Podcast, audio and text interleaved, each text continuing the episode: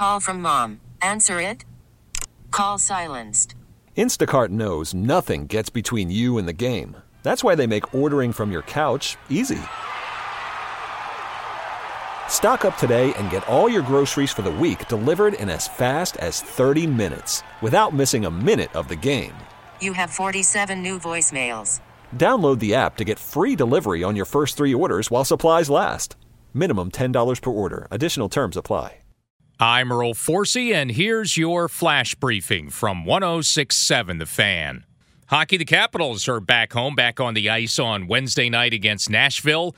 That means Alex Ovechkin is also back with his teammates after serving the one game suspension for missing the NHL All Star game. It'll be Braden Holtby in net for the Capitals on Wednesday night with Ilya Samsonov scheduled to start Friday night in Ottawa. We'll get a full night of hockey coverage started at 6.30 with Crashing the Net, then 7.15 pregame, 7.30 face-off Caps and Predators on 1067 The Fan. Baseball third baseman Kris Bryant has lost a grievance against the Chicago Cubs in which he sought an extra year of service time. It all means that Bryant won't become a free agent now until after the 2021 season, which actually makes the 2016 NL MVP more attractive in the trade market as he is locked in now for two more seasons. Of course, the Cubs have had ongoing trade discussions involving Bryant the entire offseason. Nationals make a trade on Wednesday. They get 30 year old right handed reliever Ryan Harper in a deal with the Minnesota Twins. And it's official now. Former Nat skipper Dusty Baker is the new manager in Houston. It's a one year deal for Baker with a team option in 2021.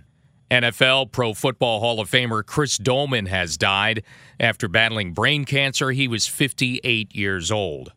And the National Transportation Safety Board is saying the helicopter carrying Kobe Bryant, his daughter, and seven others did not have a recommended warning system installed to alert the pilot if he was too close to the ground, although they say it's still unclear if that device could have prevented Sunday's fatal crash near LA.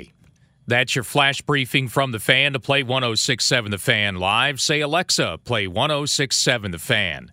From the Crop Metcalf Sports Desk, I'm Earl Forsey. We get it. Attention spans just aren't what they used to be heads in social media and eyes on Netflix. But what do people do with their ears? Well, for one, they're listening to audio. Americans spend 4.4 hours with audio every day. Oh, and you want the proof? Well, you just sat through this ad that's now approaching 30 seconds. What could you say to a potential customer in 30 seconds? Let Audacy put together a media plan tailor made for your unique marketing needs. Advertise with Audacy. Visit ads.audacy.com.